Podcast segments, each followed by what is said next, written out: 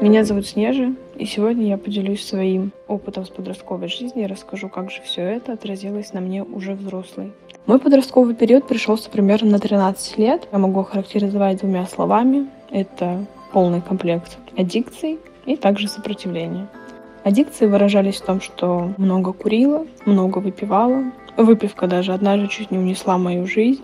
Также была зависима от людей, от общества, от общественного мнения. Удивление выражалось в том, что я противилась всему внешнему, своему внутреннему. В 12 лет я сопротивлялась полностью родителям. Мне было очень трудно найти с ними общий язык. У нас были действительно очень сильные проблемы. Родители запрещали мне все, что было у подростков на тот момент. Я, конечно же, пыталась показать свое «я», и много пила, курила, как-то пыталась самовыражаться с помощью странной одежды, макияжа и тому подобное. Стояла в плохих компаниях, боли была у меня просто ужаснейшая успеваемость. Я считала, что это все нормально. Курить я начала примерно в 12 лет. Даже не могла представить, насколько плохо это отразится на мне уже взрослой. Родители часто мне говорили о том, что нельзя пить, нельзя курить но никогда не объясняли почему. Конечно же, когда я подвыпившая приходила домой, мне устраивали истерики, что еще больше сподвигало меня на то, чтобы я дальше брала, пила, курила и ходила по компаниям непонятно каким. А все мои компании подросткового периода характеризовались просто бунтарством, понятным поведением, эгоизмом, абьюзингом, но я этого не понимала. Мне считалось это классным, крутым, и оценивала я это на 10 из 10. У меня было несколько попыток суицида. Часто занималась самоповреждениями, пила таблетки, пыталась привлечь к себе внимание, потому что мне действительно было плохо. И только сейчас я осознаю то, что мне было плохо лишь из-за гормонального всплеска, из-за давления общества, из-за тех самых плохих компаний, в которых я состояла. Со мной было трудно всем. Моим отношениям, моим подругам, тем более моим родителям. Никто не знал, как с этим бороться, и даже я не знала, как с этим бороться. Не о том, что я думала, что хочу вернуться к нормальной жизни, которая была до подросткового периода, где я девочка пай, хорошо учусь, ставлю цели, иду к ним и чего-то добиваюсь. Но я просто не могла, и я долгое время провела вот в этой яме. Примерно с 13 до 16 лет я была в яме, и я просто не знала, как оттуда выбраться. Совсем не знала, что с этим делать. Хотя я видела, что я хочу что-то изменить. Я знала то, что я могу повлиять на ситуацию, но я просто не знала, как. Мне никто не мог дать напутственных слов, даже родители. Они были нацелены на то, чтобы я прекращала пить, курить, но я не могла от этого отказаться, потому что для меня это было единственным решением проблемы. Для меня это было единственным привлечением внимания, то, что да, мне плохо.